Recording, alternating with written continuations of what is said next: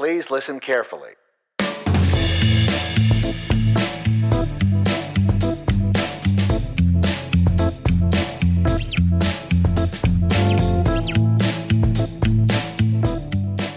Hi, I'm Rob, and you're listening to my podcast. Welcome to Agitate.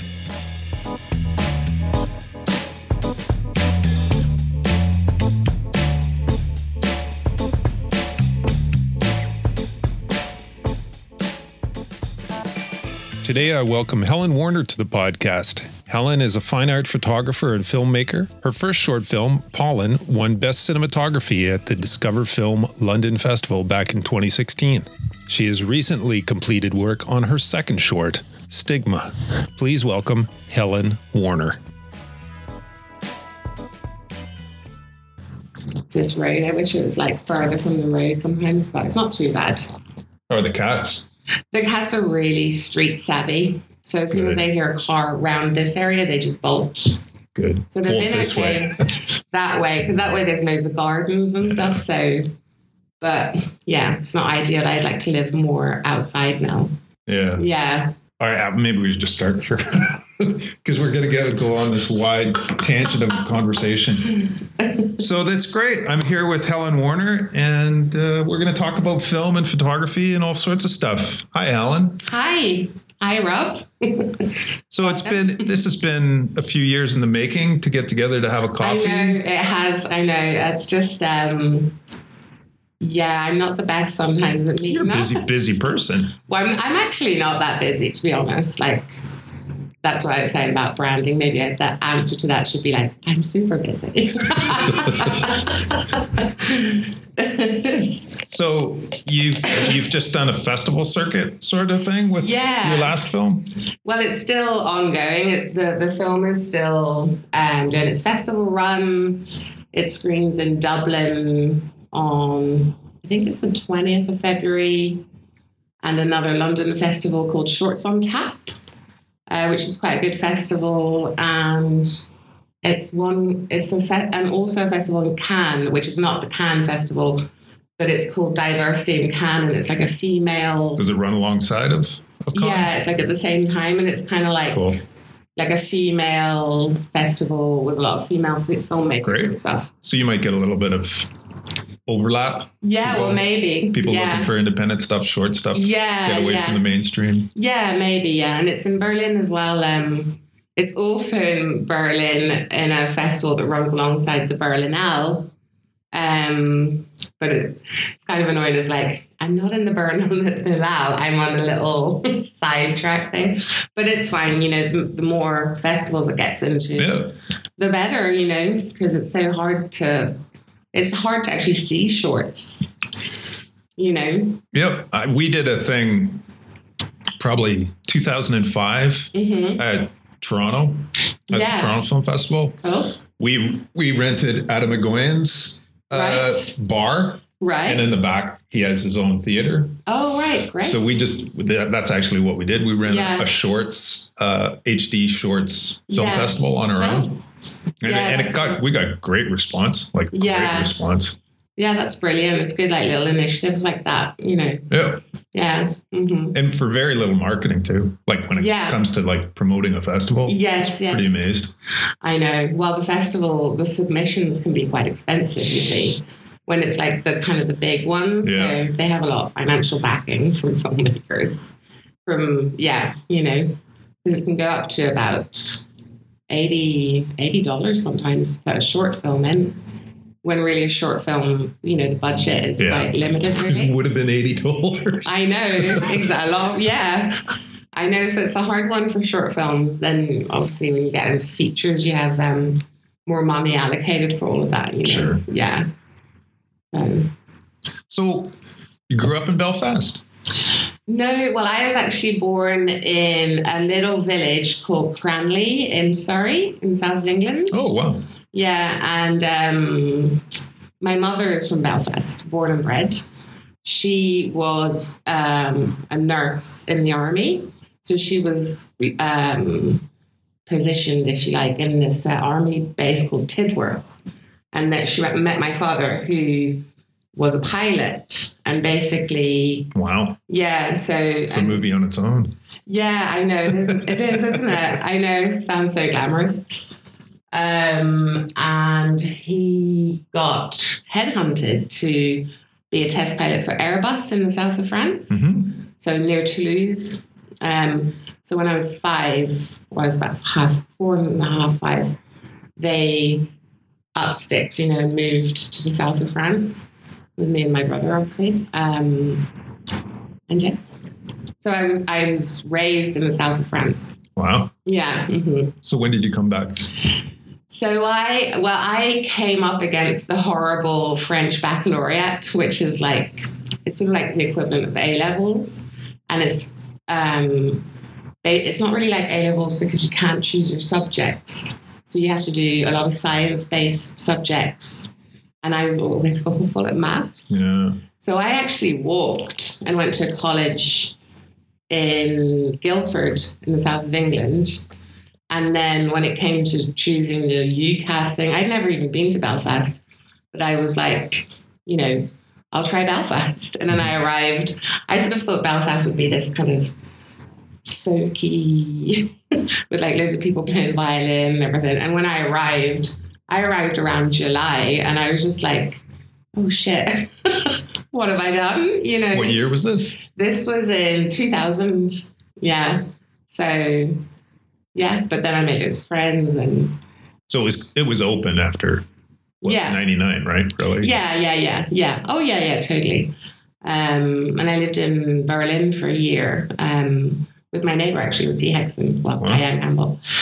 Um, so, yeah, yeah. So, So you went to school to university? Yeah, I went to so I did my A levels in Guildford, got those in a year just to bypass the baccalaureate nightmare. And then I got a place in Queen's University and I did like sociology, anthropology. I didn't really know. I wish someone had told me you can go to art college. I didn't really know about art college because in Oh, yeah. France it works in a very different way. Um, and so, yeah. And then I did a master's in uh, film. Oh, good. Yeah, Oh, there you go. yeah, but it was all At theory. Queen's. Yeah, Queens. Yeah, but it was all very theoretical. It was writing and you know. So you have a great grounding for filmmaking. Well, yeah, I mean, at the time, I kind of did it to buy my time. I was like, right, I don't really know what I'm doing. I don't know. I sort of knew at the time what I wanted to do. I wanted to, because I've always taken pictures anyway. You know, I've always uh, been into photography and film, and but it's just it was just a confidence thing. I never thought, you know, I can go out and Create. do this. Yeah, yeah. So I was really, with the way the French system works, I was very adamant that I needed to achieve this sort of degree, this academic degree, hmm to be, you know, um, a person, like a proper, per, a proper adult. Do you know what I mean? Yeah. So when I got out of it, I was just like, oh God. And I did a few little jobs and I was just like, Jobs like photography jobs or no, I, I was a um, production assistant on a BBC Oh, drama. I hated it there. I mean, I was a runner, you know. yeah. Um, and then I worked for this guy in like this place called NVTV. I don't know if you've heard of this, but I don't know if it's still going on actually. Um, and then I just um, then I actually moved into this cottage um, with an ex partner, and he was making films, and I was sort of like, "Wow, this is cool," and and he asked me to storyboard to do like um, a photography storyboard, if you like hmm of his idea. And that's when I was like, oh, I can like, you know, I wasn't, I didn't have the confidence to make a film, but I felt like, oh, I could sort of tell a story with my cam with a still or, do you know what I mean? And then I was so freaked out living. It was at this little like 300 year old cottage in Lady Dixon's Park. Oh yeah. Uh, so it's the Lock Keepers. It's a little one that's down a winding road. Yeah. Do you know it? Yeah. I think so. Yeah. Yeah, and it was really creepy. You know, it was honestly, it was so creepy, and I I used to be so scared at night, and I had all like a lot of lucid dreams, and I used to wake up just it was nightmarish. I think it was because I was so afraid of living there. Yeah. And just then I just started doing these pictures, you know, just going out and started off in Lady Dixon's and just I didn't really know what I was doing, but you know, yeah, Wow. I know. So from PA storyboarding, Yeah. you got into your own photography, yeah. developing that. Yeah. In Berlin, like before that, I, I you know, I have a lot of, of, of work, if you like, that I've never put online in Berlin. I did a lot of photography, uh, but it's very different to the later stuff, you know. But it's sometimes I revisit it and I'm like, ah, it's really good. You know, it was all black and white, and Do you ever show it?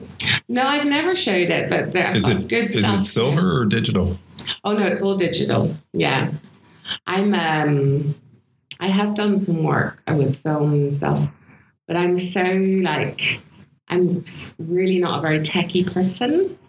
Even though you did Queen's film. Yeah, but in Queen's film, oh, we, we watched um, experimental, avant-garde, old like Russian filmmaker stuff. Yeah. it was very theoretical. You know, it was so we didn't ever make a film or learn how to use a camera or well, this is it was a disappointment at the time because they advertised the course as 50% theoretical and 50% like, you know, filmmaking, like maybe you'd make a little film or you'd learn how to use a camera.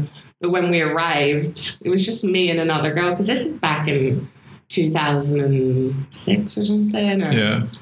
And it, then they kind of said, look, you know, we don't have the facilities to do the technical stuff. We got so- you here now, but uh, yeah. So the masters in film, basically, the masters in film was like you had to write this kind of like you know forty thousand word essay on all your re- you know it was very theoretical jeez. and it was very hard. I think it didn't serve me well, but it was um, a chore. You know, academia has always been a chore for me. I, I didn't fail at it, but I knew that I I wanted to be making the stuff. Do you know what I mean? I didn't want to be reading about or Yeah. you know I mean? Researching Yeah. forever No, that's and not never who I am. actually produce something. Yeah, yeah, yeah, yeah. But it just it takes a while. I mean, I was a late starter with the whole. You know, I see kids now and they're like twenty or even not like eighteen, and they've made music videos and they have so It's much. Yeah, It's crazy. I only got the On their phone. On their phone. In an hour. Yeah. I know. It's, It's it's insane. it's a different ballgame. In a way, it's like God. You know, they're up against so many people, and yeah, it's a huge pool of like content, if you like. Um, but it's great to start so young because you know your style will really mature. And well, you definitely have a style. well, I don't know where it came from because well, I, yeah, I think it honestly came from being totally freaked out, like Yeah. a spooky. Yeah, Lady Dixon, give it to Lady Lady yeah, Dixon. yeah, I think so.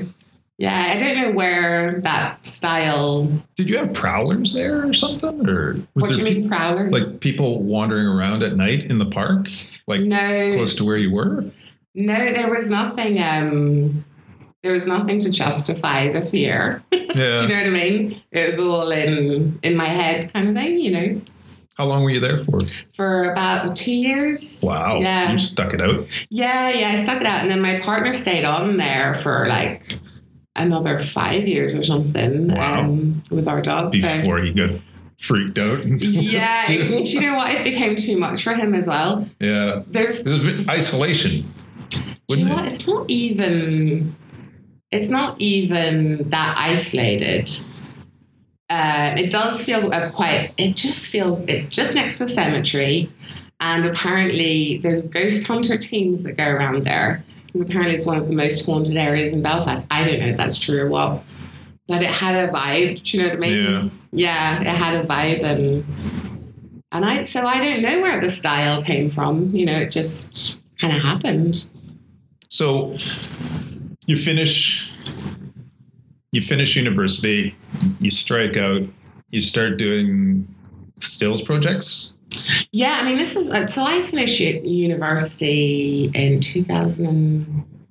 yeah six or seven, and then then I was kind of like, what am I going to do? You know, and then I kind of then I was in the cottage, and then I started doing work. Storyboarding and Yeah. for for your partner. Yeah, yeah, yeah, yeah. And then And did what was his style like? Did you were you mimicking his style to create No, these storyboards, he- or were you actually putting the style into the images Well, and the- he was reflecting off it? yeah, well, the film he was making at the time was actually my script. Oh, Yeah, so it's called Hold Your Breath. So it's um, so he wanted to make something like a, you know, like a horror. He's very. Um, is this a feature? No, it's a short. It's a Oh, okay. short. Um, the script was changed a lot. They were all trying. This is in the early days where Brian Faulkner, who is the producer, who's a friend as well of um, Chris Bowers, he produced that. This is when he was in his early days of starting to pro- produce films and and um, yeah, and I wrote this script. Uh, that was kind of psychological hmm and it had no dialogue in it and it was basically like a fever dream you know um yes. It was a fever dream and it was just really and then they were all going by the rules you know so all the the guys that were making this movie they were like no you know the script needs an arc arc and it needs dialogue and so the this you know the script kind of like slowly just disintegrated in this very by the book Yeah, kind of horror you know so paint by numbers fine. sort of thing. sorry? Paint by numbers, like yeah it just Going through the wasn't at all what, how i had seen it you know um, but it was good nonetheless even at that time at that time i never thought oh i could do a film you know. Um, but it was fun to just see how they put it all together and do you know what i mean? Anyway Yeah. to be kind of alongside that yeah. Mm. so yeah. So you finished the film and then you just keep shooting and shooting and shooting, doing more stills. yeah and stills doing more stills. stills i Are you showing at this time? You, you, when when was your first exhibition? First exhibition. God, my first exhibition was actually in Belfast. It was in uh, for Culture Night in the Black Box. Um, that was that was a while ago. Um, and then I've had exhibitions, God, a fair amount, like in Paris and uh, one big one in London. It was the first kind of big one I had to do. Um, it was a bit of a disaster though because you see, I, I you know, um, I didn't. I, I'm not a business head at all. hmm So we had this show in London, and there was this big photographer who's kind of well known, and now I can't remember his name. But he does these huge collages of all these bodies. They're really cool. So he arrives, and he's just so cool and knows all the lingo and everything. Um, all the prints are up for sale, including mine, which I thought were completely overpriced. And a buyer um, was interested, but he looked on my website and I had an, an average price of my prints, which was nothing like these London prices. And obviously, I didn't make the sale because they were like, you know, so I'm a total, I've done like uh, book covers and exhibition, and I've been quite lucky with print sales and stuff. hmm Oh, but from my own, you know, it's just with private people emailing me, me Private direct. collectors. Yeah, or whether or not they're even collectors, I don't know, you know, but um, a lot of people have told me, you know, you should really go to London and start fashion photography. But it's just, do you know what I mean? I think, I think what puts me off is like working with a team and I like to get to a location with a bag full of random stuff. and I like, I don't want any lighting. I don't want anyone to help me. I just want someone to be put into a situation and for it all to kind of happen. You know? Yeah. I don't like showing what I'm doing along the way and it's all the do you know what I mean? I kind of feel like I've always winged it. Just real sort of ambient, Yeah. you know. Like I never, you know, yeah, it's just me and another person or a couple of other people. And what happens, happens. And I'm Yeah. there to report it. It's 50% chance. Do you know what I mean? I'm a huge believer in leaving you know, it happens or it doesn't, sort of thing. You know, Yeah. when it happens, it's not entirely in your control, if you like. That's that's. I mean, you can totally see how fashion wouldn't be Yeah, because you've got a client yeah, and you need Yeah. to sell their product. And exactly. Yeah, I know. I mean, I don't want to show your product. I want I want, I want the model under the water. yeah, I know. That's not working for us, I mean, I could do it as a money making thing, but I don't know. I just don't. I'm not interested really. yeah, if you don't have to. I don't have to. Yeah. So So I've just kind of, you know, right now it's um just want to make another film and yeah, you know. Yeah. So your first film. So when was your first film? Was that Pollen, or were, did you have something previous to that? No, so my first film was Pollen. So Pollen You, was did, you didn't do any experiments on your own, or No, goofing no. around with editing, or nothing. just threw yourself in and So decided yeah, to make it. so basically what happened is uh, this guy, well, so a lot of people have always said to me, "Oh, you should make a movie." You know, you're still seem like maybe like the you know the kind of turning point of a film, or and I was always like, "Oh God!" When I started thinking of film ideas, I was like, it was just all too random. I was like, um, I can't really do this. It always takes me someone to kind of you know, I suppose that's how life happens. Like, just someone tells you something, and you're like, oh, yeah, I can do this. So, this guy called John Beer, who's also a filmmaker um, and a, a photographer, he's does you know, a lot of work. And he, I bumped into him once on the Ormeau Road, and he was said to me, Helen, we're all waiting for you to make a film. But he was like, We? I know. And I was Who's like, who are these people? Yeah. What he meant is like, you know, they were running out of orbit. So he works for Out of Orbit. Uh huh. So this is Brian Faulkner's production company. So it took him to say that. And I was like, oh, they're actually real film people, you know. So then I was like, right, I'm going to do this. And then I came up with the idea for Pollen. And we just went out and, well, I went, you know, I found the locations um, and I showed- photographed the locations and all that. But yeah, we didn't even have a script. I just had a, a story, not even, yeah, I had a storyboard. A visual storyboard of and a shot list. Yeah, yeah, yeah, yeah. And then we just went, me, Connor, who is a camera operator and a cinematographer, and my neighbor and friend Dee, and her boyfriend is called Tom, and Claire Faulkner, who's Brian's sister. So it was just the five of us, and uh, we just shot it in a day. Down in Newcastle, or It was um, so it's um, Tyrella. Tyrella. So so there's the big Tyrella beach. It's not that one. It's there's a little road called Miners Miner Town Road or something, Mhm. and you can drive down onto it.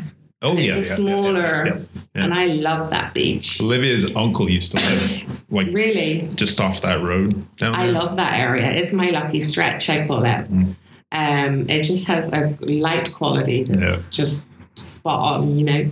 Uh, so we got down. I wanted to start shooting at like five a.m. I'm very particular about what time we light. You know, I didn't want any midday. You know, so we start with so we left and we got there for five a.m. We did our first shot, um, and then we actually stopped shooting at about nine because the tide comes in. Mhm. And so it was such an easy shoot because we arrived at 5 a.m., got our first half done, stopped whilst the sun was doing its crazy stuff. And then we picked up again at about four or something and did the second part. And then it was done Wow, by sunset. wow. Yeah, it was great. It's the best way to work. You know, you've got no. You, was very different to how Stigma was shot. You know, Stigma was a full crew and Lots of it was actors. We just went to the beach and had a good time. You know, Yeah. um, it was great, and it was. I was hoping for an overcast day, which is For not pollen. For, for Paul. pollen, yeah, which is not, um, you know, it's the norm really in Northern Ireland, isn't it? But when on the day it was blue skies throughout throughout the country. hmm Um, so I was like, shit, you know, this is going to be, this is going to look terrible and everything. But since we were starting so early, it kind of, and also we used big panels of, um, you know, sort of like white filters just to break break the glare up. Yep. Um, and I think the, that it was full sun, but that we shot very early and then into dusk. It kind of gave the film a nice surreal quality or something, you know. Um, yeah, yeah, I love pollen. I'm, quite- Yeah, Yeah. That, it was great. yeah, stigma. I'm like, oh, it feels a bit. Heavier. It's a bit j- jar. It's a bit. I, I find it a little bit hard to watch still. Yeah. but it's people have enjoyed it. Basically, a lot of people said, um, you know, this is a bit too weird. You know, stigma. I know. I got a lot of this. Uh, you know, you have to. It's not really telling a story. Who's who's who's I know. making these comments that I lot, yeah. Well, basically, I don't know where this podcast is gonna go, but I think in, I think people are a bit scared of um, experiments and. but that's slightly- it's your vision. This is your piece of work. This, You- yeah, This is your interpretation of Yeah. you- You're putting it out there. yeah. I know. I appreciate your suggestions and your Yeah. critiques. But this is the way I saw it. Yeah, yeah. And, it, and if I wasn't happy with it, I wouldn't publish it. You Yeah. wouldn't see it. Yeah, I was happy with it. I I think the amount of opinions that went on to it kind of killed my buzz a bit. Do you know what I mean? Really? Yeah, so my buzz was really killed, and I was like, oh, you know. And when I started um, the festival run and putting it into different festivals, my hopes were like really not very high. I was kind of like, oh, this isn't really gonna. Yeah, I was kind of dampened by all the opinions about it. Um, and then thankfully, what has gave me a real boost is um, the Cork Film Festival programmers. You know, they've totally got my back. Um, they and they loved it. You know, they Great. really, really liked it. And I was like, right, okay, so I wasn't wrong about this. You know, yeah, it's it's such a long process, and so many people are involved in making even like a ten minute short film that you're constantly getting a lot of opinions, and it's it's not you know it's so different to, to, to photography. You've got full control and.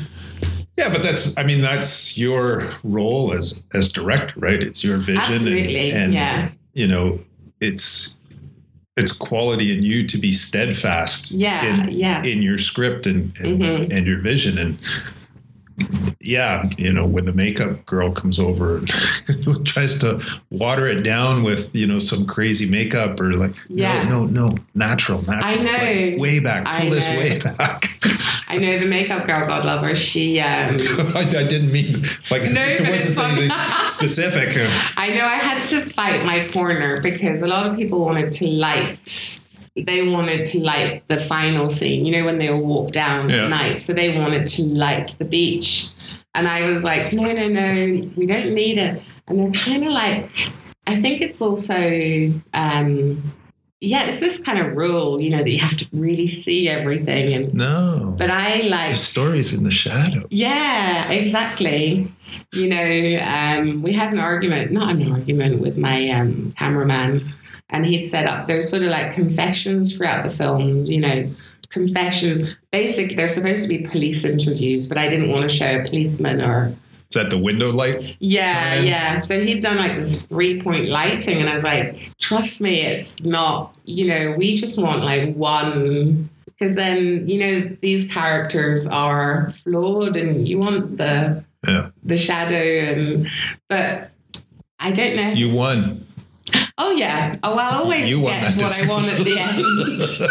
but I have to try and diplomatically kind Yeah. of move Explain it it. towards Prove the a case. lot of explaining. Yeah, exactly. So it's um yeah, it's kind of like you've got this vision, but you're on a So you've got this point of arrival, and you're on this kind of rickety little ship or something, and no one really knows how to sail the ship, and you kind of have to keep everyone Yeah. moving in the direction you want to, because also, and but also be open to other people's suggestions, and you can't be too close-minded Yeah. either. You know? need to be able to it's a visualize. collaboration. Yeah, yeah, As so often, it's visualization. It's so often that creative people, you find a creative person who's not visual, A lot of Like, directors, yeah, who, who just, I need to see that. Well, yeah, No, no, no. Close your eyes. Yeah. Put yourself there and imagine the light coming in from the one side. yeah, yeah, Or, yeah, you know, imagine this pink. yeah, yeah, You know, yeah. imagine a tree behind her. hmm hmm No, I need to see that. Well, we can do that, but you know, it'll be another hour. Yeah. You know, to do all this, and we're gonna have to come back and Yeah, yeah, yeah. It's Yeah. it's a I, tricky. I one. don't think per, personally, I don't Mhm. think a single project goes by that you, you, you don't come up against that. I think it's just good. Yeah, it's just a. It's just the way it is. You come up against when you're working with a team. You know, because everyone is, and it's justified. Everyone has to have a say if you're collaborating. Mhm. You can't shut people down, but but you have But you, to. but yeah, there's you know there's that pyramid though, and you're at the top of the pyramid, and they need to realize that Yeah. you're at the very top. You can see everything coming Mm. together, whereas Yeah. they're you know over here and they're only seeing this part. yeah, yeah, yeah, Don't don't worry, trust me. yeah, I, yeah. I'm the communicator. I will Yeah. I will see what you're doing, Mhm. and I will make sure that person A and person B and person Yeah. C's roles are all integrated with what you're doing. Don't worry. I know, yeah. It's the only person that actually said that um, was um, the actress who played the woman that's like on the beach at Oh, the end. And she was like, I don't understand what's happening, but I trust that you do. and I was like, yeah. Yeah, And just she's not part of the crew or she's never been in a film. And she kind of got it, you know, she's like, I really trust what you're doing, but I don't have a clue what's happening. And, you know, yeah. It worked out. It all worked out. It all it always does. it always does. I think I'm so polite as well, and you know, I I don't like I don't particularly like confrontation. I can handle it, but so I'm not saying that people walk all over me because I'll I'll, I'll quietly get what I want, you know. But just yeah, I don't know if I was a man if I would have to battle so much sometimes. I don't know. You think? Well, I had to, I don't know, yeah. I mean, because then, not forgetting that after the film is shot, you have to work with an editor and a grader. And, Yeah. and I'm a first time, that, well, you know, I'm starting out, you know, in the film business world or whatever. So, yeah, I don't know, don't know. Do you think that is a gender thing, or do you think that's a technical thing? Like maybe you don't know color grading, maybe you don't know editing, and you need to rely on that person to see, Well, you know, I, to have you their input so that you can, Yeah, you know, interpret. it was vision. more like, well, it was, it, it would have been nice if it was a conversation, but it was a lot of like, no, you can't do that. So you can't stay on this person for this amount of time or, and I knew that that's what it needed, you know? Yeah. It wasn't this cutty and grading. I kind of have know what I want because of doing photography Yeah. and the look that I'm after, you know. Um, but yeah, you just, you know, I don't know. It's egos are egos are are being juggled quite. I- I always say I just want what's best for the film. Do you know what I mean? For sure. I, I don't really. I'm not really. It's not my ego. I just want the film to be right, you know. But it's yeah, it's a, it's quite stressful actually. The whole filmmaking thing with a full crew. Yeah. But it went. The the shoot went really well though. We were so lucky. So how long did that one take to shoot? Two days. Two days. Yeah. So it Because you was. had um, so many actors, right? Yeah, I mean, originally we were going to do it. In, it would have been better to do it in three days, I think, just to have a bit more. Because obviously we're working with, um, you know, the weather. So you know, on the first day we had to get everything done to be on the beach at the right time when it was just dusk was sort of happening. Um, so yeah, it was a pretty crammed shoot, if you like. Where, where'd you shoot that?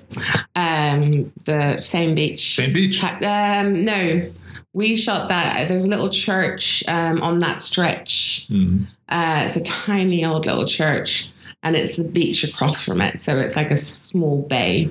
I don't think even think it has a name actually. Yeah, near. And did you shoot your interiors at that church? Yeah. Oh, yeah. wow. Great. Yeah, I'd found um, I'd shot a photograph at this place called, place called St John's Point in art, and um, it's just off Tyrella. It's at the point, and there's a lighthouse there, and it's like a really old lighthouse, and it's got like a little village. It's actually until recently was the last lighthouse to still be working on Mercury Wow. in the entire country. Wow. And I know, and it had also the only place to have a live-in um, lighthouse keeper.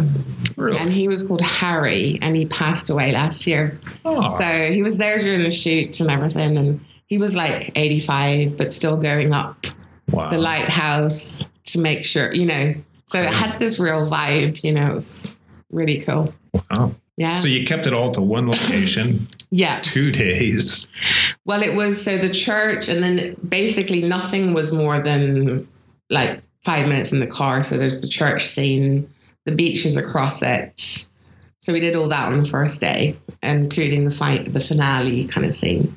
And then on the next day, we're at the Lighthouse Village with, because they have cottages that are now like um, Airbnb cottages. I was you. I just was imagining you were going to say. I know. I know. So you can actually stay there. I know. Yeah, I know. but for us, it was okay because we were able to rent out this cottage for a night True. and yeah. we had a kitchen for the crew. Did you guys stay there overnight? Yeah, yeah, Oh, yeah. that's great. We stayed. Well, we paid, you know, Yeah. as you would to just. And I also rented a, an Airbnb um, in Ardglass for the crew as well for the first day, just for one night. So it's so cheap, you know, um, up there. Um, so yeah, it's uh, yeah, in two days, and it went so well. You know, we were really lucky with the weather and Did you end up lighting anything? so we used obviously for the confession ones, we did have a light outside of the window to kind of like just a white. I'm always like, please no warm, no warm to keep Yeah. it white. Uh, so we had one small, one of those little round ones, you know, I don't know what they're called, but. and then in the church, we had the same one, just Yeah. to kind of, for certain shots, to give it a little bit of help, you know. Yeah. But that's it. Wow. That's yeah. Great. Oh, yeah. Moves so fast from one shot to the next, Yeah. not yeah. having to worry about all the lighting. Oh yeah, absolutely. That's great. Yeah, I mean, I think lighting is often it, it, it kills something. You know, when it's overdone, it really does. I, I, I, it's kind of like the difference between what I would see as cinema. And then more like a TV lighting, which is goes by the rules like three point, and you have to see everything. And I just, I don't know, it just doesn't do it for me at Yeah. all. Mm, Yeah, it comes across for me mm. when when I'm shooting, you know, a client's client's work and Mm, going on location and you're trying to, Yeah. you know, highlight their product. yeah, And so the easiest way to highlight it is to light it. of course. And as soon as you start lighting on location and it's just You start looking artif- artificial and Yeah, you know, boy, I'd just like to be able to dial it back a bit and maybe do Yeah. something in post to to make make, To make it it. snap a bit. yeah, Than to have it overlit or mm, or not even overlit, just lit. yeah, yeah, Right. yeah, That's talking the client into it. yeah. If it's the commercial work, Yeah. yeah, absolutely. Mm. There's nothing like just like this guy. Daylight. well, I mean, that's, that's another thing, you know, I get with the studio, Mm, people coming in to rent the studio and yeah, the first thing off 90% of everybody's lips is, do you have lights? Do yeah, lights? Do you have lights? yeah, yeah, Well, come take a look at the studio yeah, first. yeah. You See what these- the potential is. You have seven four by six Windows. southwest facing Yeah. windows. It just lights up the room. yeah, yeah, And yeah. you know, you have curtains that you can pull down on each one and you can, Mm-hmm. you know, create dappled light throughout Yeah. the space. And Mm-hmm. and I've shown I've shown people, you know, samples of ambient lit stuff in the studio and, and Mm. how quickly you can work, you know, as you know, Oh, you know, by not having to light things, by just using the ambient light. Absolutely. Just move from shot to shot to shot. Yeah, It's crazy. And like I've done outside stuff at, at night, you know, where, where obviously at, at night you need something, not all all the time, but and just these little portable LED lights. You put a filter on them and just one, you Yeah. know, and it just if you go into like a forest at night and you have a character or something, and you just sellotape this one yeah. you know, soft little little white lead onto a tree or something. Yeah. It just An You know. iPhone. Oh, yeah. iPhone to the yeah, totally. You know, I started. Um, I, my mother had this garage in France, and it was just like this perfect setup because it was a kind of a lowish ceiling, but she had this old strip light on the ceiling, not strip, like a neon light. And it, I, a lot of my photos are under that light. Oh yeah. Yeah, you know, and and so I really to, directional with a lot of fall off. Yeah, and I tried to. I have a spare room that I got a painter, and he painted the entire thing black, so the ceiling and all the walls. And I got the neon light put up, and that's where I do some portraits and stuff Great. sometimes. Yeah, obviously it's. You know, I have like family portraits I've done my nieces and some or stuff. It's very different to other people's family because it's like, holy shit, those kids are freak, freaking me out, you know. But it's just Do you yeah. introduce any smoke bombs into those family? Portraits? I had well some yeah I've used my nieces a fair amount. Um, there's a few photos of my niece Jeanne uh, where she's just like messing around in the black room, and there's one that's actually a bit like where she's got her arms out and all her rib cage is shown and everything. But it's just such a great. I love that photo of her. You know, it's just such so unusual Yeah. to see children in this because usually you see children, you know, they've been dressed up up by their parents in their Sunday best and On a white background, a white background. And- white t-shirt. yeah, yeah, yeah. I know. So I've got some lovely um, portraits of my sister-in-law when she was pregnant with her first child, who's there, and just some lovely, you know, Unique. Like- like Yeah. just not. Yeah. they're not the regular and I, I like that and it's so easy because we just go into my i call it my room of doom so it's my entirely black room and p- turn the light on and take the photo and you're done you're practically done you know maybe like help it along a little bit yeah. and it's just works great and it's not a you know i bought it for like a few quid up in Homebase and and um i've never used um photography lighting Yeah. do you know what i mean with the the boxes and everything and Just all practical lights. Oh, Yeah, I, I like as long as they are day daylight. They work for me. Yeah. Yeah. there's no orange or red. I'm not saying orange like warm tones can be wonderful as well, but just for me, I just love the. I just love The lights that neutrality, look like the, The blue. The cool. Yeah, yeah, Yeah. yeah.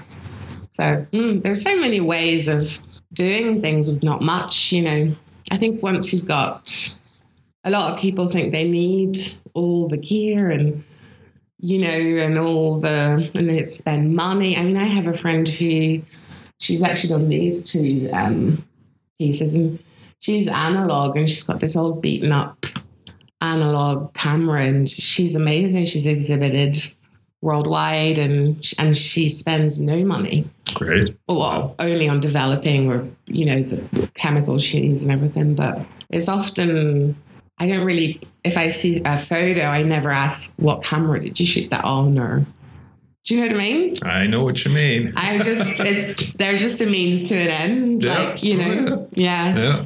that's uh yeah I mean, they help.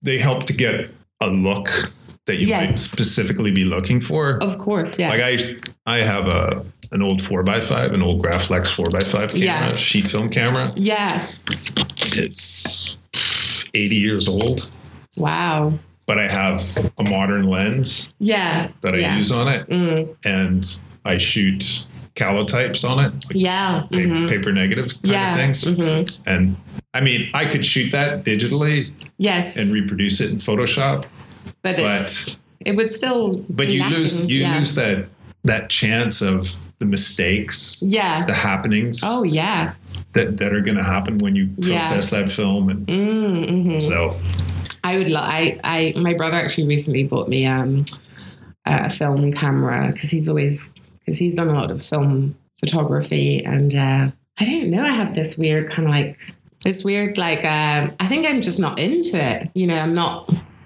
into the process. But then again, I've tried once. He showed me how to to do the whole thing. Yeah, and he- process film and stuff. yeah, and he's like, you have the perfect bathroom because I have a bathroom with no window. Um, I think the chemicals scare me a bit as well. It's like, I don't know, I don't know. Maybe one day I'll actually get past the wall and start shooting film because I mean, processing film, it is quite easy. I know, yeah, I mean, it's really.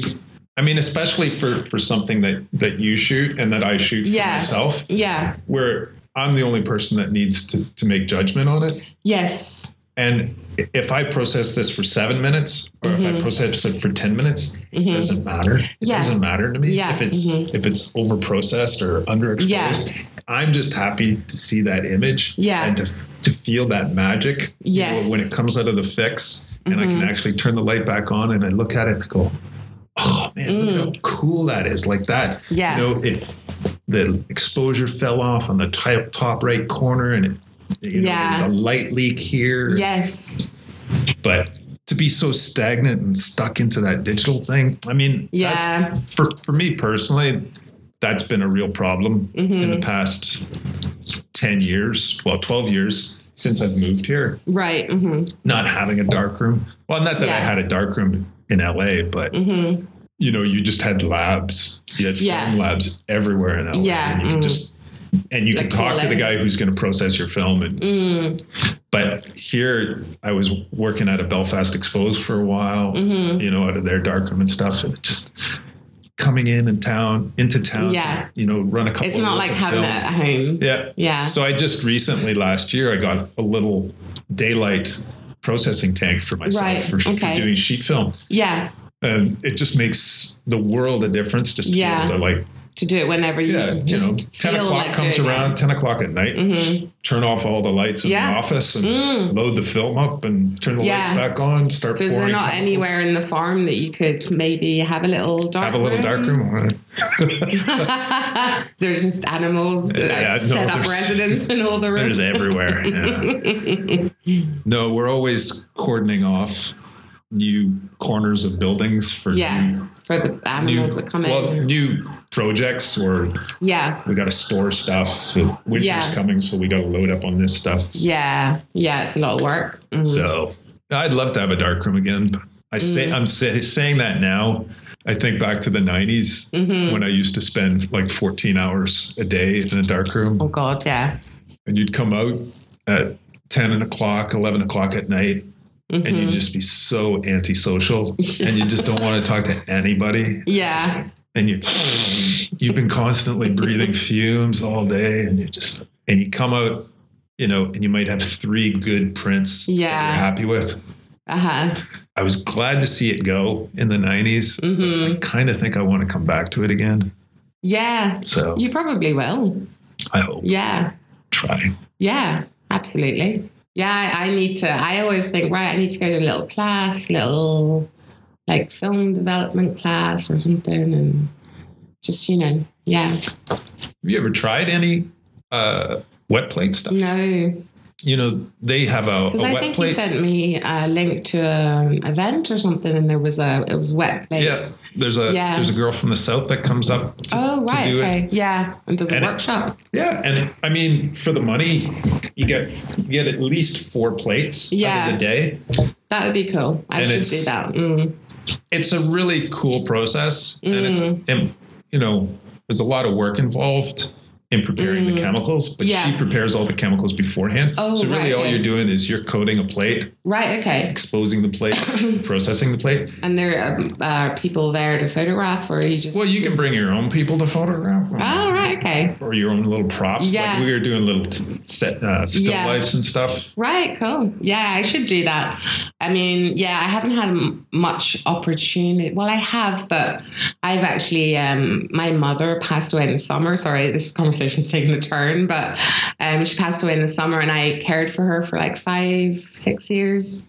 So my life was like 50% Mm. caring for her and then whatever creative things I could do or Yeah. had the time to do and the headspace to do. Yeah. Um, so now, now that I have my full headspace, I'm like, you know, I have so much more time now to to do more things. Yeah, What's what's top on your list? making another film. Do you have a script? I have several short film scripts, but I another thing I've been I was talking to my friend about this. I need to stop. I'm such a harsh crit- critique of myself, but to the point I think where it's stopping me doing some things sometimes. You know, um, I mean, I have so much work that I've I mean, you've got two under your belt so far. Two great. Yeah, ones. yeah. I know. It's just when it's it, the script. It's just the scripts, and it's like, is you know, it's like, is this idea resonating enough? Is it, you know, especially a short film because a short film should really be the idea. Sh- it's should be very simple, but resonate on a bigger scale, if you like. Do you know what I mm-hmm. mean? So.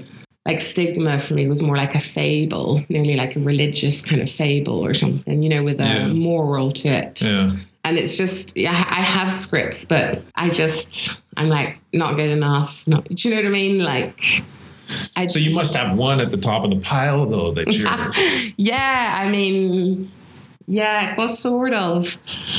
I think I just yeah. Um, there's some short film calls coming like pretty soon, so it's either either the great idea is going to hit.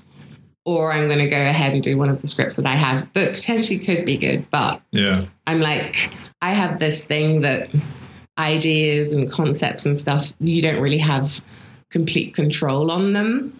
They're sort of come to you know, it's sort of like they visit you or something. This sounds really witchy or something, but the you know, the ideas kind of are a different entity nearly, you know, Mhm. and they sort of come to you and when one comes you just know when it's right you know and you're just you just you want it done yesterday sort of thing you know but that may be a bit too like you know la la No, I, I see where you're going. I mean, I think, I think if if even those things come to you and you can get them down on paper, yeah I mean, that's more than half the way there. true yeah I mean, there's so many times, yeah, I, I I'm horrible at it. I have ideas all the time, and I can, hmm I always promise myself I've got a notebook in the car. hmm I've got probably five or six in my office, yeah and hmm there's probably only four project ideas in, Yeah. in, in all of them. yeah yeah And- yeah I mean, if you've got a pile of scripts, i know yeah golden. Yeah, I know. Yeah, that's what I'm saying. Like, it's the the harsh critic in me needs to kind of chill out a little bit and just, you know, I think you Take a just need to. Yeah, you just take the leap of faith sometimes, and you know that's what short films are there for. They're Do you think the next one's going to be as big as the last one in, in the way of crew and Ye- and- well, I would like to have a smaller crew. go back to a pollen sort of? But you see, the problem is, you know, if you want funding, because pollen cost me maybe like 500 quid to make, you know, it was, Yeah. it was buying all that pink powder was probably the most expensive thing, you know. Um, but um, yeah, if you are, You got the next one funded though, right? yes, so it was funded by NI Screen. Was that difficult to do? Um, it was difficult in the sense that I had a script, and then I went into this scheme where you work with a script editor for a while. But the script editor, she was lovely and she knew her stuff. She has TV background, but I think my idea was too out there or something, you know. So I don't think she truly got into because it's such a visual Yeah. piece as well that I think. So it was hard because I think they wanted to simplify the script. And it was simplified when I got the money, but then I reverted back to my original so I think that's the the catch. It, it's kind of like you have to write a script because the script is essentially a manual of how to make your Yeah. film happen. So if this manual is a bit more user friendly to funders and stuff, you know, it's worth kind of maybe adapting the script to meet their needs. I'm trying to be very polite. Yeah. and then, you know, and then you do your thing and hope for the best, you know. that's that's the hard I- part. Has anybody ever come back to you after like a final edit and made well, any no. sort of well, so when I reverted, about it? well, I actually reverted back to my because when I did this process of the script editor, it was helpful because it got you into the story, the storytelling mindset, right? So, and how a film, you know, with character and development and the acts, it's all very like first act, all this stuff. Mm. So, for instance, the script I got the money for didn't have the confessions in it. So it was very, it started. Sorry, the script So that you originally wrote didn't have the confession. no, it did. It Oh, did. it did? Yeah, yeah, yeah. So the script I originally wrote was the confessions and these kind of uh, flashbacks, and it wasn't linear at all. Do you know what I mean? It Yeah. went back and forward, and and it was just to get the sense of a community, really. And the script I got the money for didn't have the confessions. It was very linear. Like it just wasn't really what I wanted to film. Yeah. So I went in and I kind of showed them what I wanted to film, and they're like, "Yeah, yeah, that's fine." So it's these funding schemes are to tick boxes. Sometimes you know that sometimes you don't feel like they have a complete grasp on what you're doing. You know, they kind of say yes, and then you can do whatever as long as it's not completely different Yeah. but yeah, it's um. So I, you know, I've been told, you know, your next short, you know, you really. This is before I got the the prize in Cork or any of the festivals. You know, I've been told, you know, the next film, the penny has to drop. You know, I the story. You have to tell a story. But for me, stigma tells a story. You know that there is. I know there is a It all tells here. a story. I mean, Yeah. Colin tells a story. Yeah, Just- I know. Read into it. Yeah. So, and I like the fact that, you know, an audience can take what they want from it as well. So you're up again. I don't want to slag it. No, no, off, I, I see where you're going. Like, Yeah. everything doesn't have to be a Hollywood movie. Like, it doesn't have to have a beginning, a middle, and end. No. It can have an end and Yeah. a beginning, and I know through exactly. the middle. It's sort of like I look at it this way, you know, life doesn't really have tied up stories. Do you know, life doesn't make Rarely. sense. There's rarely a story with a, a bit beginning, a middle, and an end. You know, unless it's birth and death or something. But it, what it is, it's like a whole load of situations. Like there's a situation that creates emotions, and it's how to kind of translate that on. I mean, you know, you've probably imagined a script Mm. as being. I've done it. uh, Just even a day in the life. Yeah, of- and- exactly. And, yeah. And and again, yeah, okay, beginning, middle, end. Mhm. But but I can end it at two p.m. in the afternoon. Yeah, I know. and and like it'll still be interesting. And if you're a good storyteller, if you're Mhm. if you have a good vision, yeah. it, it'll hold the viewer Yeah, straight through. I Just- think so. So uh, yeah, you are kind of up against because at the end of the day, um, the way it all works at the moment is, you know, people want filmmakers to make money, you know, and what makes money is, you know, things that are very bland in a way. accessible. yeah, accessible. People maybe don't want to go and see a film and then have to think about it. Or Exactly, they don't want yeah. to go, what was that about? What did that mean? And, you know, people want to go and see a film because they're sick of their job or they're in a bad marriage or, you know what I mean? But it's to hit that that audience that wants to think, yeah. that yeah. wants to be challenged. and I think they to- are there. Yeah, Yeah, definitely. yeah. Like I, I mean, I would like David Lynch or Will. Ferrell. Yeah. You know, Cinema A has David Lynch. Yeah. Cinema B has Will Ferrell.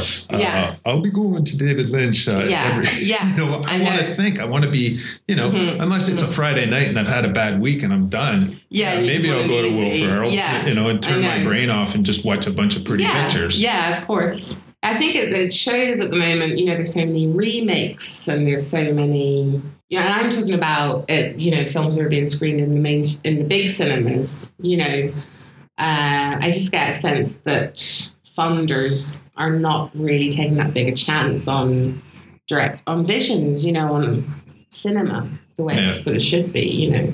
So it's a hard, it's hard. You have to, with Stigma, I tried to balance out. I made it the way I wanted, but I we- weaved, I thought I'd weave a story in it. And a lot of people do see that. But yeah, I've been told, you know, the next one you have to, to really tell a story. So it's kind of like, right. Do you know what I mean? yeah.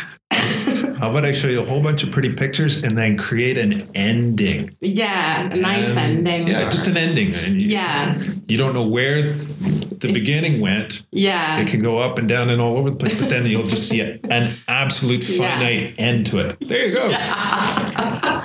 yeah, so it's difficult. You know, once you get into the funding world where you're getting money from people, Yeah. it's difficult to gain their trust. What sort of budgets are you looking at? Are you looking at Well, 5,000, 10,000? Stigma was 10 to 12,000. Um, so, yeah, it would be kind of a, and for another short, you'd sort of be getting that. And then you can fundraise on your own or put a bit of your own money into it. Mhm. Um, Are you happy with your production value on Stigma? Are you happy where it landed? Y- Yeah, I think so. I mean, I did a lot of it. Uh, I I just find it hard to delegate, so I did a lot of it. You know, finding locations and costumes, finding the extras, all that. Uh, but yeah, I'm happy. I'm happy with Stigma the way it all kind of panned out. So Could, could you have done any? better or Yeah, could it? Well, I w- I wouldn't say better, but could it have been something different with more money? um Or do you feel it really came together with that sort of budget, yeah, with those I sort of cast? so. And yeah, I think really sometimes it's nice to actually have limitations as well. You know, Uh, because if you started introducing like a crane shot or, do you Yeah, know what I mean? yeah. Like it's nice to have it's to have that buzz Simple. that yeah, you're you're doing something of quality. But you, the limitations are, are there. You know, you can't go crazy. So yeah, it stays on earth, sort of thing. You know. yeah, Yeah, but it would be nice, obviously. I mean, I'd love to make a feature one day, and I know that features, first time features, are, are, are funded and it is a limited budget as well. So I just can't imagine if you had like, you know, millions of pounds to make a film. It's like, well, you know, sometimes, like, I love and saying, a good producer. yeah, yeah. Keep me in line. yeah. Cranes. Yeah, yeah. It's just, I think it's really what you do. It's a similar thing to do good photography. You know, it's the camera you're using isn't always going to Exactly. affect Exactly. the final result, you know. Yeah. So, um, I mean, I love sort of Wim Wenders' films and Small. He has skeleton crews and stuff as well. Oh, flashing. Yeah. Somebody in Leeds. Oh, that that may be like are you using like a delivery company or something? Because it leads people ring sometimes with UPS and stuff like that. Oh, is that? They have their office unless you're expecting something delivered. Hmm. Oh well. Too They'll, bad. they'll ring back. yeah. We have a locked gate, Oh yeah. so Yeah. they Oh, usually end okay. up calling. Yeah. Yeah. Yeah. Yeah. If I mean, we get deliveries every day, every day, every day. For the business. For well, Lucy's for Trust. for Lucy's Trust, yeah. Yeah. So that everybody knows to just leave it, but Right. Okay. The odd person. maybe there's a new guy. a new delivery guy. yeah. Maybe it's my chemicals from Ilford. Oh, maybe. Maybe. Oh. your yeah. Yeah. So where were we? So yeah, the budget. Oh, budgets, yeah, Yeah. Yeah. I think um I'm- So would you be happy with project number three being in that range? I do you think, think? so. Yeah, yeah, yeah. I think so. Um, it's also, you know, uh, that's a, an element that comes in with the script writing because you sort of you have this idea that you know, and you write it down. The the the finance shouldn't, the practicalities and budget shouldn't really be coming into your head at that stage, and then you go and like see the reality of making that idea with that budget. And sometimes it can serve your film quite well. Do you work with your producer on that, on figuring out? No, no. I just sort of know, do you know, a short stage, I think, it pro- pro- I mean, it takes years to get a feature off the ground anyway. So I haven't even been through that. But on a short, for a short film, no. I sort of know, I think also basically it comes down to if you have a short film and you've got like, I don't know, like 10 different locations and but yeah, it's just that's just going to cost you a lot of money to Yeah. get the people Moving to those around, locations and you know stuff. It's just stuff like that, really, to make it as practical as possible for for it to be filmed in yeah two or three days. You know, yeah, and it not to be too stressful as well. Yeah, so So while you're while you're writing scripts and thinking about your next Mm. motion project, do you Yeah. do stills? Are you like is that a continual I haven't thing? really been doing photography for the last couple of years, really. Really? Yeah, I've sort of like it's been on the back burner since pollen, actually. Really? Yeah, yeah, yeah. I know. I do plan on. Do you miss it? Well, I think like I just got to a point where it was like I sort of felt like I wanted to do bigger things.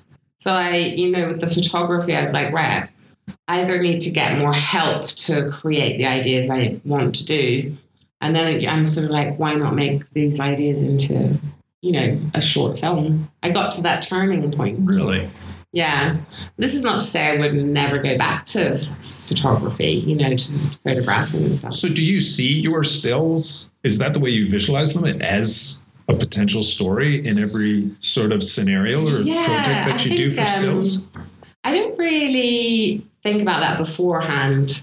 I am a bit weird with my when I was doing photography, I would get an idea, a visual idea, like a frame, Mhm. and I'd go off and do it. But then I realized after people talking to me about my photography, they're like, "Yeah, I can build a story around this image, or I, this is, feels like it's part of a, a story or something." Did you ever feel that way though? No. Did you call start calling your characters by name and No, I just went off and did whatever was in my head. Mhm. But looking back, I think that's interesting as well. Photography, you know, or any artistic uh, venture is um, you go off and do it. You don't really know why you're doing it or what it's going to represent. You know, once it's been done.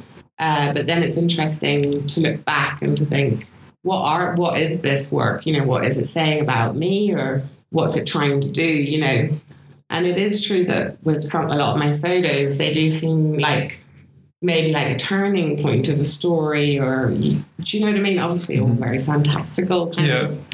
But yeah, yeah. Sometimes I think artists, you know, they don't always know what they're doing. You know, you just get an urge to, you know, I don't think artists are extremely intelligent, but what they may be is slightly touched. You know, sometimes you feel like you're doing something, but you don't really know why, or, you know, I'm not saying everyone is like that because obviously there's people that are activists or, you know, journalists or they're trying to say something. Yeah. But, you know, I feel like I, when I'm, I'm just going and doing this thing, I don't really know why, you know. So when it comes to you doing an exhibition Mm, and having to write that little I hate writing about it. 200 word essay Yeah. or 400 Yeah. word essay about your work, Yeah. how, how do you go about that? Do you, do you, I actually. is a lot of it true feelings or is a lot of it just sort of I need to explain something to a layman? Well, what do you mean? Like, uh, Well, you know, like how much of it is is is a real inner truth about your work? Do you like do you try to explain that down in words, or do you Well, just I- let yeah. them interpret it? Give, them a real sort of base Yeah. in the words and l- just Well, yeah. Well, I um, I think it's uh, not always the artist that knows what it is yeah. until more people come in and talk about the picture or whatever. I had I was seeing a shrink for a while, and he was like, "I really want to see your work." And he's like, "Yeah, I'm learning a lot about you through these photographs." And I was like, "Right." Um, and he was like, "Yeah, it's. I think sometimes it's you're you're you're doing work that's maybe like casting light on parts of yourself that you don't really want to talk about. Do you know what I mean? Oh, here's Baba. That's a big cat. yeah. So, because a lot of my photos, there's like entrapment and people drowning and they're on their own in the wilderness. And do you know what I mean? Like, and I suppose that is saying something. It, it's all ultimately coming from you, you know, so it's saying something about, yeah, your visions, your idea of your place How do you world. feel Like, about putting that into words, though? Like, is that is that something that you feel you need to do to people? No, To, I like- feel like that's other people's roles. You know, that's uh, someone that who loves writing about photography or who, do you know what I mean? I, I, I don't particularly feel like I want to write about what I've done. It's it's done. It's got out, and then Mm. that's what critics are coming in or art people reading into shrinks. Yeah. you know, it's the same with the film stuff, really. You know, it's like I don't see there's not that much point kind of going on and on about it. It's like what has been the emotional response of an audience, Yeah. for instance, is more important. Yeah. And how they interpret it and, Yeah. and how they read into it. And And that for me completes the film, if Yeah. you like. You know, I think the worst thing would be to write a synopsis of Pollen. yeah, and explain why I shot that. I know why I shot that. You know, I know. And we what- come back to the beginning, middle, and end. Yeah. and like it's all there. I You just- know, Just, yeah. read into it. Just Yeah. see your own story. Yeah, exactly.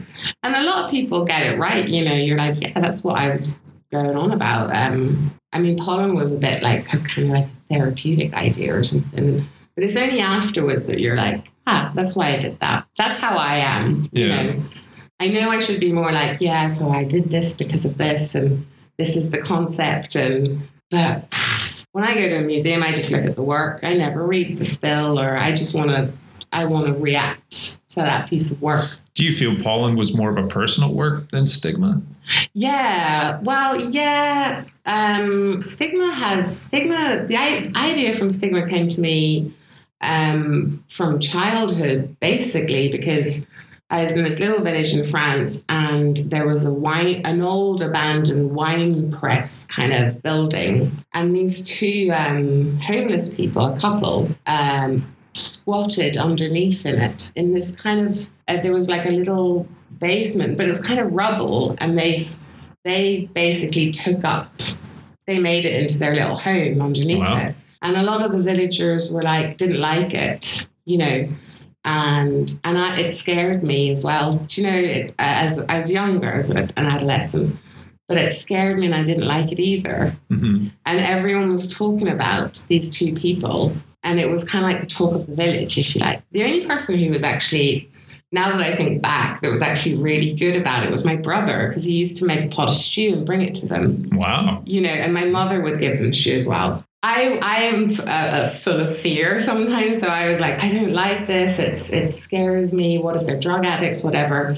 So i was basically part of the villagers. But then they were moved by the police you see. Hmm this is like after a month of them being there. So, and I just remember feeling really guilty about it, you know, and there was this topic wasn't there anymore. And I think a lot of the other villagers felt this sense of regret about how they'd gone about the whole thing. Yeah. And I think that's what I was trying to spark up in stigma is, um, you know, that's the, the world around you sometimes teaches you lessons, you know what I mean? And Yeah. like a moral. And community.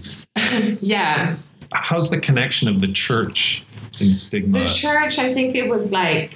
I don't know- want you to have to explain. No, you know, I- I- I'm I'm uh, not religious. I'm spiritual, I suppose, but uh, the religious element just came up of sort of, you know, the village did have a church um, in France, and it's just, you know, I suppose it's the all-seeing eye of like a god, you know, who ultimately knows what the right thing is to do. Mhm. and this church is sort of they're tied into this religion and and they're sort of not seeing the true meaning of it which is you know accept everyone and include everyone. And yeah it's just you know and also it's the northern irish thing as well that comes into it where you know the church has such a strong presence here and can stop people of do, doing the right what they feel is the right thing to do do you know what i mean Yeah. Oh, so yeah. that was that kind of element came into that. Pollen was pollen was just um,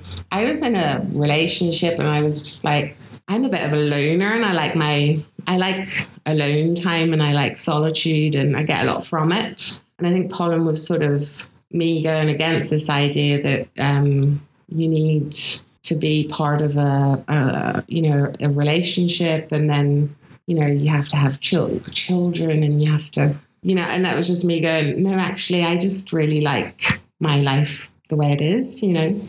Um, and yeah, so pollen was kind of like that, you know, like just sort of going against the norms and letting people in. But once you've actually found who you are, and you know, it's sort of like a little, yeah. little uh, reflecting on your life. Kinda, yeah. Mm-hmm. Yeah. Did you did you have the same DOP on both projects? Yeah, Connor Rotherham. hmm So he's um, he's worked on so much um, as a camera operator, hmm part of the camera team. I think he started off as being a, a focus puller. On he's worked on you know on big stuff and small stuff like Game of Thrones and lots of short films. Um, and he wants to become kind of like a cinematographer. That's the goal. The good thing with Connor is um, he's very fast hmm which I like because I hate kind of you know waiting about and taking a million takes and all that. You know, he's very fast, and also he really allows me to kind of put my stamp on it visually. Do you know what I mean? Yeah. So he's his ego is such that he's like, yeah, I want to make this, I want to create this for you, but I'll allow you to come in and really frame by frame tell me what you want, you know, Yeah. which is nice. Yeah, I Yeah. loved I loved the look in Stigma. I mean, Mm. going down the alleyway and stuff. Yeah. In the the laundry. The, Yeah. hmm Oh, it's so nice. Really nice. Oh, thank you. Yeah, it worked out pretty well. It's uh yeah, I'm quite proud of it now. Now that I've won a prize. I'm. You shouldn't, you shouldn't need I have to believe in myself more. I know. Just throw it out there. I know. Move on to the next thing. Yeah, exactly. Stop being so torturous about it all. I know, I know. Well, Helen, I really appreciate taking your time and talking about all this stuff. Yeah, it's cool. It's great to have a good chat about it all. And uh, Yeah. good luck on project number three. Thank you. All right. Thank you.